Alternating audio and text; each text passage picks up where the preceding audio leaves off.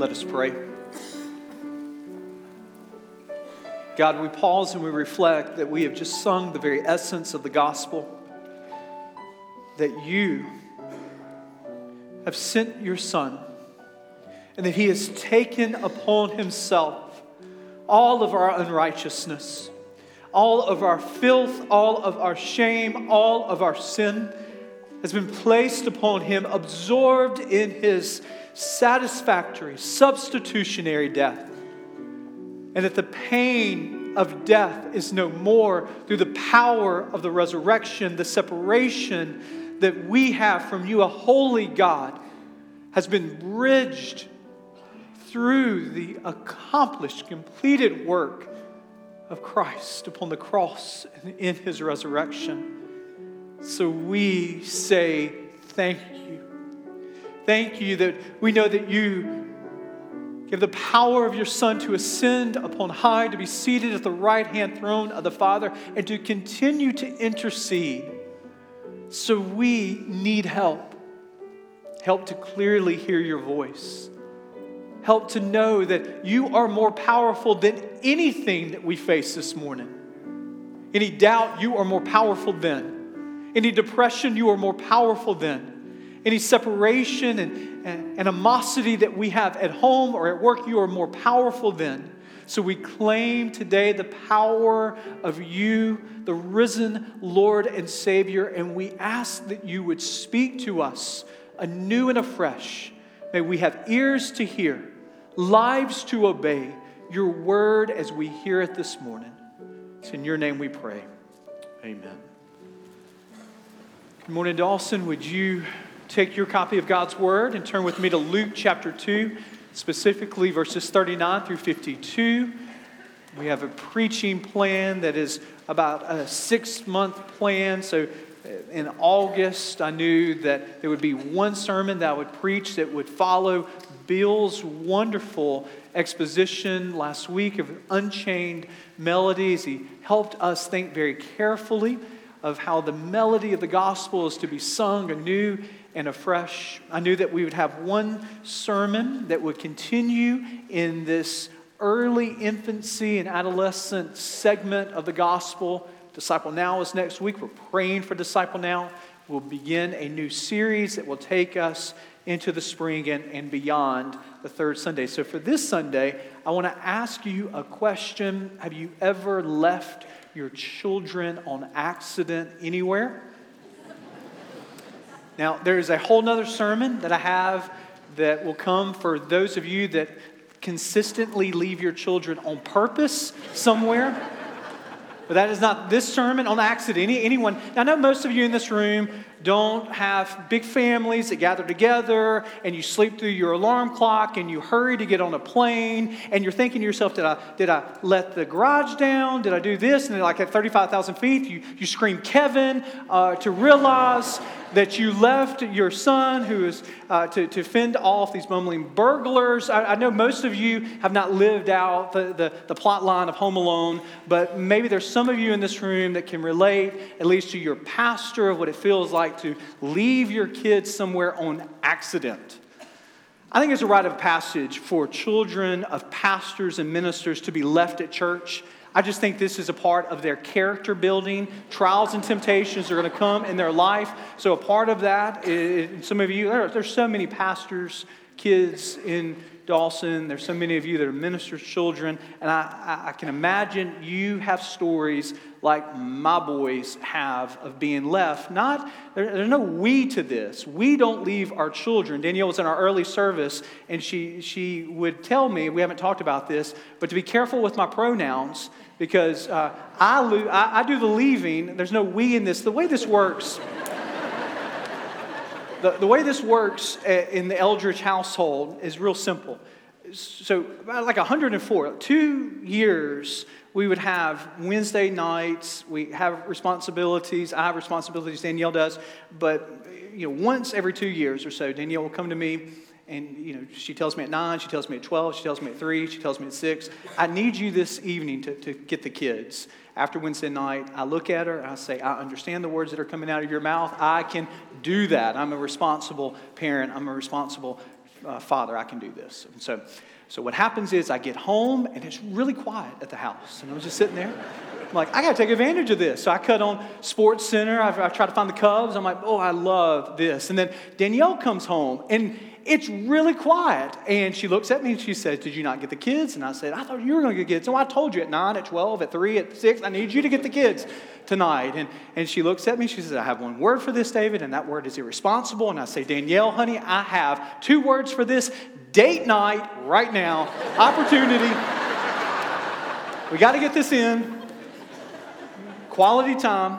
And, inevitably, she tells me that they are our kids. We have to go back to the nursery and get them. Uh, and, and, so we have that. It's happened once or twice or three times. It hasn't happened at Dawson, but if you see a six year old and he says he is Jonathan Eldridge, just, just cur- you know, carry him to our house. You can, we'll give you the forwarding address for our child there. So it happens with preachers kids, this story in Luke chapter 2 is the story not of parental neglect, not of parental forgetfulness, but it is a story of a 12 year old Jesus being at the temple and his parents saying, I thought you had him. No, I thought you had him. Luke chapter 2, starting in verse 39. Here's a story that's familiar, but it, it is its import to us, its application to us at times can be elusive. Uh, Luke chapter 2, starting in verse 39. And when they had performed everything according to the law of the Lord, they returned into Galilee to their own town of Nazareth. And the child grew and became strong, filled with wisdom, and the favor of God was upon him. Now his parents went to Jerusalem every year at the feast of the Passover. And when he was 12 years old, they went up according to custom. And when the feast was ended, as they were returning, the boy Jesus stayed behind in Jerusalem. Important for you to see that. The boy Jesus stayed behind in Jerusalem. His parents did not know it. But supposing to be in the group, they went a day's journey. But they then they began to search for him among their relatives and acquaintances. And when they did not find him, they returned to Jerusalem searching for him. After three days, they found him in the temple sitting among the teachers, listening to them and asking them questions. All who heard him were amazed at his understanding and his answers. And when his parents saw him, they were astonished. And his mother said to him, Son, why have you treated us so? Behold, your father and I have been searching for you in great distress. And he said to them, Why were you looking for me? Did you not know that I must be in my Father's house? And they did not understand the saying that he spoke to them. And he went down with them and came to Nazareth and was submissive to them. And his mother treasured up all these things in her heart. And Jesus, in verse 52, in a very similar passage to verse 40, increased in wisdom and in stature and in favor with God and man. It's unique to Luke's gospel, this account. In the Jewish tradition, to get to the age of 12, begin this intensive preparation for adulthood. It's not surprising to us that Luke would give us the account.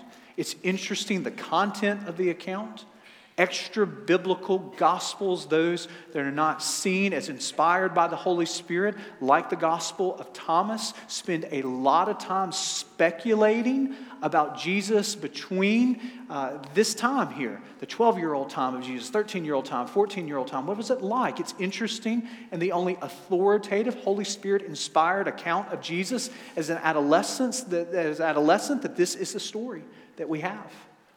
Jesus' parents, we see, raise him in a, a, the nurture and admonition of that first century Jewish world. There would be three festivals that were uh, really important uh, the Feast of Tabernacle, the Feast of Pentecost, but the highlight of a Jewish person's year, one that they would make a pilgrimage to, was Passover. Passover is the Easter the equivalent of it for the Israelites, it is the time that they look back, they commemorate, they look back, they celebrate God setting them free from Egypt, setting them free from the tyrannical, cruel hands of Pharaoh, setting them free to go into the promised land. So it's not surprising to us that this is a part of Jesus' heritage, as his parents are faithful Jewish parents here. There's a three day trip that Jesus' parents would take. They go in groups. uh, for camaraderie. They grow into groups for protection. So there are a lot of relatives that are friends that are going there. They celebrate the Feast of Passover. It's seven days probably. Then they go their separate way back home. Now it's interesting for us to see how, how would Jesus have stayed back and Joseph not have known, Mary would not have known. Now it's not that far from my opening illustration. William Barclay, uh, 19th century, really early 20th century, around that time, uh, just really church uh, scholar, New Testament scholar. He talks about some of this historical background that could undergird this story.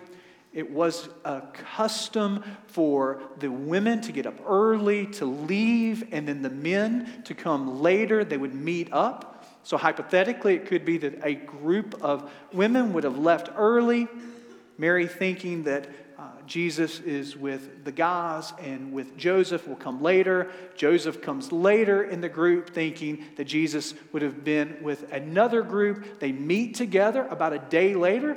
Joseph talks to Mary. Mary talks to Joseph. When was the last time you saw Jesus? I've got one word for you, Joseph irresponsible. I don't know. I don't know what Mary would say. So there's a day back. They come to the temple. It takes another day for them to find Jesus. imagine the commotion. Many of you, um, maybe some of you are going to Atlanta tomorrow night, and you know what it's like to have hundreds of thousands of fans coming in and out of a stadium, the commotion, the rush of that. I mean, this is a, a time in Jerusalem where the crowds are press, there's all kinds of an influx of pilgrims that come in for this celebration. And so it's not surprising to us it would take them a while to find Jesus. So there's three days that a, a worried mother was looking for her son.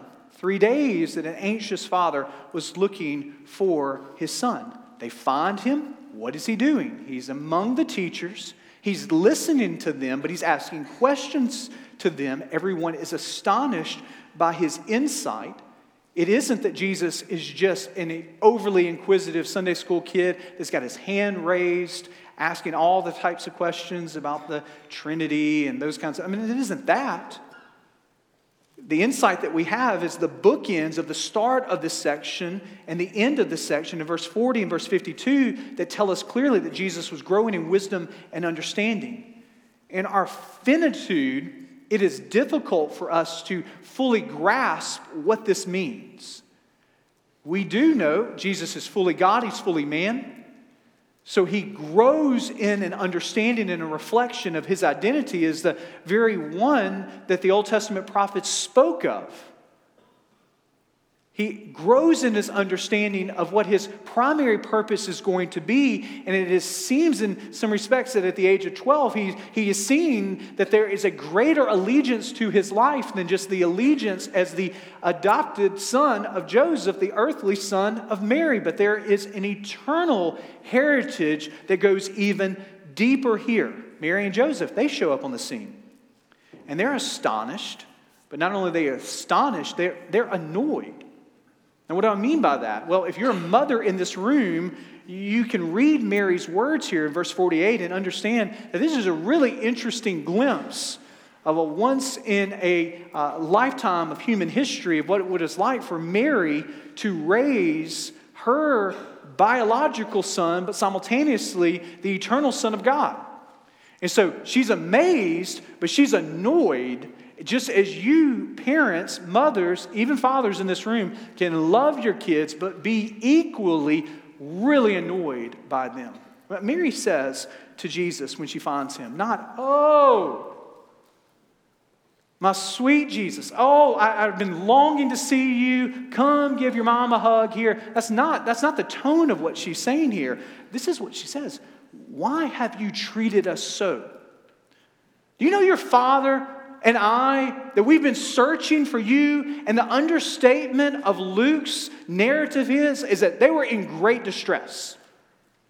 You know what it feels like for us to be looking for you? This is the sign of a mother who is greatly distressed by the absence of their son. And why would you do this to us? Now, notice what Jesus does. He doesn't say, like, like many 12 year olds would say, Mom, you're just being so overprotective. Mom, I've got this. Mom, it's okay. Mom, I've told you I need a little space. I've got to one day fly from, from here. This is not what Jesus is saying here. Jesus looks at his mom and he says these words Then why were you looking for me? We don't know Mary's response to his question, but of course she's thinking, Because you're my son. Of course I would come looking for you. And then he said, Did you not know that I must be in my father's house? You see, Mary is on a earthly plane, thinking of her earthly son. And, and Jesus, in this interesting clash of commitments, takes her horizoning, takes her focus from this earthly plane to this eternal plane. Now, Mary's going to have to deal with this for all of her life. That maternal instinct to protect her son, a son that has an eternal purpose to go through Gethsemane and go to Golgotha, ultimately to be raised as the Savior of all humanity. But this was somebody's child who had that purpose. This is Mary's son who has that purpose. So Jesus is saying, You're talking to me as a earthly mother, I've got to be in my eternal father's home. I've got to be about his business. I've, I've got a greater purpose. Now, it's interesting with this passage, the options that we have. I mean, you have times in the Bible where there's descriptions of what happened. And at times, it's just a description. I mean, this happened. This helps us understand the unfolding narrative of God's people, and this is a description.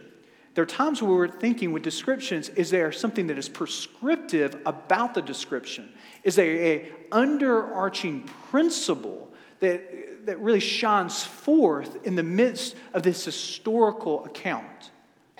I heard it growing up, whether it was Sunday school teachers or, or pastors, there, there's, a, there's a way of taking this passage and sort of spiritualizing this passage and tying it up with this neat bow. And it goes something like this Don't leave Jesus at church. Husband, don't, don't come to church and then go back home and, and in your marriage not have Christ at the center of your marriage.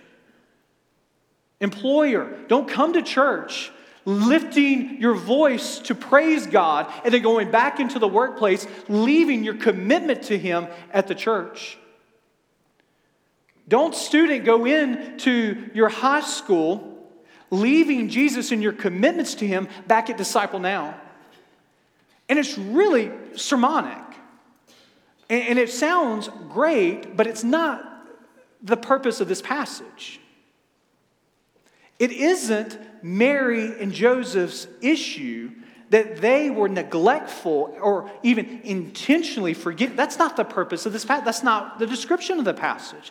In actuality, the description of the passage is that Jesus most likely knew that they were leaving, but intentionally said, I've got to stay here because there's a greater allegiance that I have to be in my Father's house about his business than even my relationship with an earthly mother and an earthly father. It is an interesting glimpse in what is going to be a theme in the Gospels between a clash of two claims upon Jesus' life the clash of the earthly relationships he has with the eternal purpose that he has.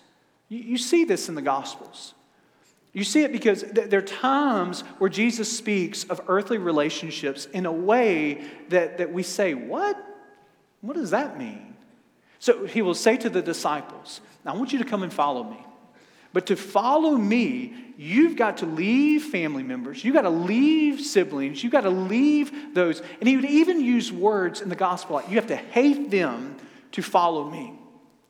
Now, we know that's hyperbolic. We know that there's a sense of intended exaggeration to this. It isn't a sense that we're disowning them, but what Jesus is saying is, is that the eternal claims on a disciple of Christ's life, they, they proceed and they're more preeminent than even our earthly proximity to and an earthly desire to, to really submit and to be around our family. So he'll say in this interesting gospel account in Mark chapter 3, there's these great throngs of crowds that are coming up around Jesus. And Mary and the brothers show up and they want to talk to the one who has drawn this crowd. And so the disciples come to Jesus and they say, Hey, your mom and your brothers are out there. They want to talk to you. And he says, Who is my mother? Who, who are my brothers? Whoever does the will of God is my brother and sister and mother. What has he done now at the age of 30 or 31? What has he done? He has fully crystallized this, this important distinction that there is something more preeminent, more prominent than just earthly relationships, and that is the eternal purpose and will and way of God upon his life. And that even good, God given relationships cannot be first place in our life lest they become idols that get in the way of God's place, God's purpose, God's direction, God's will, God's way for our life. And this seems theoretical. I, can just look at you and see that it just seems like, what, what, what is, how does this come into my life? I mean, what, what does this even mean? How could there be a clash of two claims, one being eternal and one being earthly? Well, you don't have to imagine this. I mean, this happens all the time. Oftentimes, it happens in predominantly Muslim cultures where the gospel goes forth and there's professions of faith. In my previous church, we had a partnership in Amsterdam for the sole purpose of reaching Moroccan immigrants that were working in Amsterdam. Over 300,000 Moroccan immigrants working there. Anything goes in Amsterdam. So there's the ability to share more freely in Amsterdam with those that are coming in from North Africa than we could in their home context. Out of 300,000 immigrants that we knew of, there were 10 to 20 believers in Christ. I was sitting in a room with one of them, and I said, What was it like when you shared to your earthly parents that you had become a Christian, steeped in Islamic culture, steeped in Muslim commitments? And he said to me, I remember it very vividly, it was a decade ago. I told my dad that I'd become a Christian. He didn't say a word to me, he slapped me across the face. That was a decade ago. I have not since had a conversation with him. He has disowned me. He will not speak to me. All of my attempts to restore even a semblance of a relationship, he puts off. I've had two children. He has two grandchildren, the first of the family, and he has not laid an eye upon them. You see, what this person is recognizing is the question of this passage. It is a question that presses all of us as disciples of Christ. Are we first and foremost sons and daughters of the King on high, or are we first and foremost a son or daughter of our earthly parents? Uh, let me just say that again. Are we first and foremost sons and daughters of the King on high, or are we first and foremost the son or daughter of earthly parents? For that, Moroccan immigrant that was raised in a Muslim context, he knew that he was first and foremost a son of the king on high. And if that was not met with approval by his earthly father, he would rather have the approval of his eternal father than even an earthly father. But you say that's really far removed from where I live. I mean, we encourage, we pray for our grandchildren to accept Christ, David. We pray for our children to accept Christ. Why, how in the world could there be an intersection and a clash between faith and family? Where could this even come into my life? And oftentimes it's subtle. There are no slaps across the face. But there can be. i tell you a story that's purely hypothetical, but it is a, it is a true to life story. I'll tell you a story that I'm not deriving from uh, sitting down with somebody that's a member of Dawson, but it is a true to life story. Imagine with me a student at Samford University, she's a bright student. She comes into Samford with this great legacy of, of Samford family members. Her grandfather is a graduate of Howard. Her dad and mother met at Samford. Her older sister, brother. There's a path that's been paved in her family. It's a path to law school, a path back to the local family law practice, one that was started by her grandfather. The story is, is that her older brother is going to be a partner before long. So it's pretty clear that there's a narrative that's been written that she's going to play the next chapter in. But there's an interesting thing that happened. She comes to Samford. She starts attending a church and the claims of the gospel upon her life and the leadership of the Holy Spirit on her life takes her into campus ministry and then it takes her into opportunities to serve overseas in foreign contexts. And there just becomes this heart and this passion. She never heard a voice out of the sky. She has seen no lightning bolts, but there's just this clear compulsion that she is to give her life as best that she knows it as a senior with one semester left at Samford, uh, to give her life to that foreign context, to give her life to that cross cultural expression of the gospel. So she goes home. And she hasn't made any applications to law school, but she comes home with two applications to seminary. And there is no forcible critique. There, there, no one gets slapped across the face in this story. No one is discouraged explicitly in this story, but they're, they're just subtle hints that, boy, are you sure about that? Are you sure you want to settle for that? The way the story goes, she walks into the room, her parents are turned away from her. They're having a conversation. She overhears the conversation where one of her parents says to the other, Maybe it's just a passing phase that she'll grow out of, and we can encourage her now, and eventually she'll come back to her senses. Kind of the reversal of the prodigal son. I had a missions professor at Samford, you know, or Beeson Divinity School there at Samford, just right down the road from me, that I remember very powerfully him saying one time that one of the greatest subtle discouragements that can occur in individuals and families that give their lives to a foreign context for the sake of spreading the gospel are well meaning, really loving family members who just don't understand, who just say, Are you sure you're going to go that far away? You're taking my grandchildren? You're not going to be here for my. You see, it's subtle ways where faith and family can kind of come into conflict. I know there are a lot of parents in this room, and you want the best for your children. You have the maternal instinct of Mary.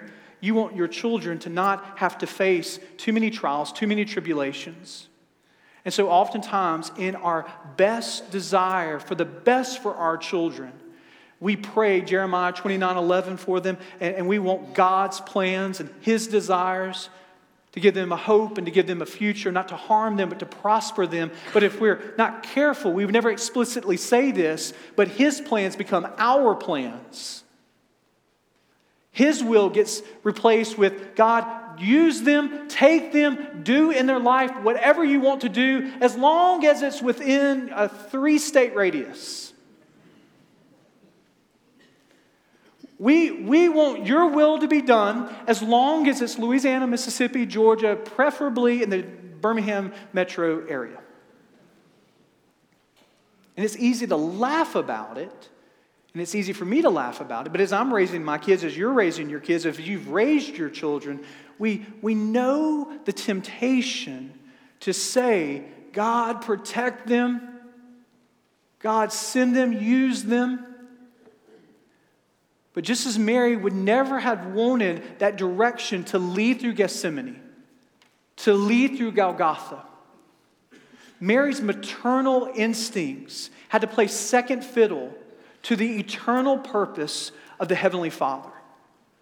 And so it's often in our life, not on a daily basis, but every family must go through that place where we must understand and submit that God loves our children and our grandchildren, and He has a greater purpose and He has a greater plan than we, as the earthly parents, could ever envision and ever could plan. And oftentimes, a part of that purpose leads through Gethsemane and it leads through pain, suffering, difficulty, trials, and challenges. And there's a temptation as parents to shelter there's a temptation as parents to say, no, we're not going to allow that to happen. What we do is, is we get in the way of the greater plan, the greater purpose that we see here in this passage where Jesus says, I must be in my Father's house. I knew you left. Why were you looking for me? This is what I'm about. Now, your son, your daughter, guess what? The job description is not being shared for the Messiah of the world. That, that job has been filled. So, your son, your daughter, your grandchildren, they don't have to be Jesus. Guess what? That job has already been taken. But there is a word for all of us to hear this morning that God desires to call us, use us, stretch us, mold us, send us, and there are times where that commitment to his eternal purpose comes into dissonance with our earthly plans and purposes. And what wins? What wins is what we worship. In the name of biblical values, sometimes we've allowed the idolatry of family, to overpower our allegiance to our eternal heavenly Father. In a sermon like this, there are a million disclaimers that I could give. There are a million nuances and footnotes. All of us know that at times, earthly and eternal plans don't come into conflict. We could all give examples of how earthly parents have encouraged us in His will and His way. But even with those disclaimers, we must stop and pause, stand in the feet of Mary, hearing the eternal Son of God saying, I've got a greater purpose. Would we still hear, as parents and grandparents, the voice of Jesus? The power of the Holy Spirit saying to us, Oh, I've got plans for your children. I've got plans for your grandchildren. I've got plans for your parents. I've got plans for your siblings. I've got plans for your friends. And they're greater than anything you could imagine. Trust me. Let us pray.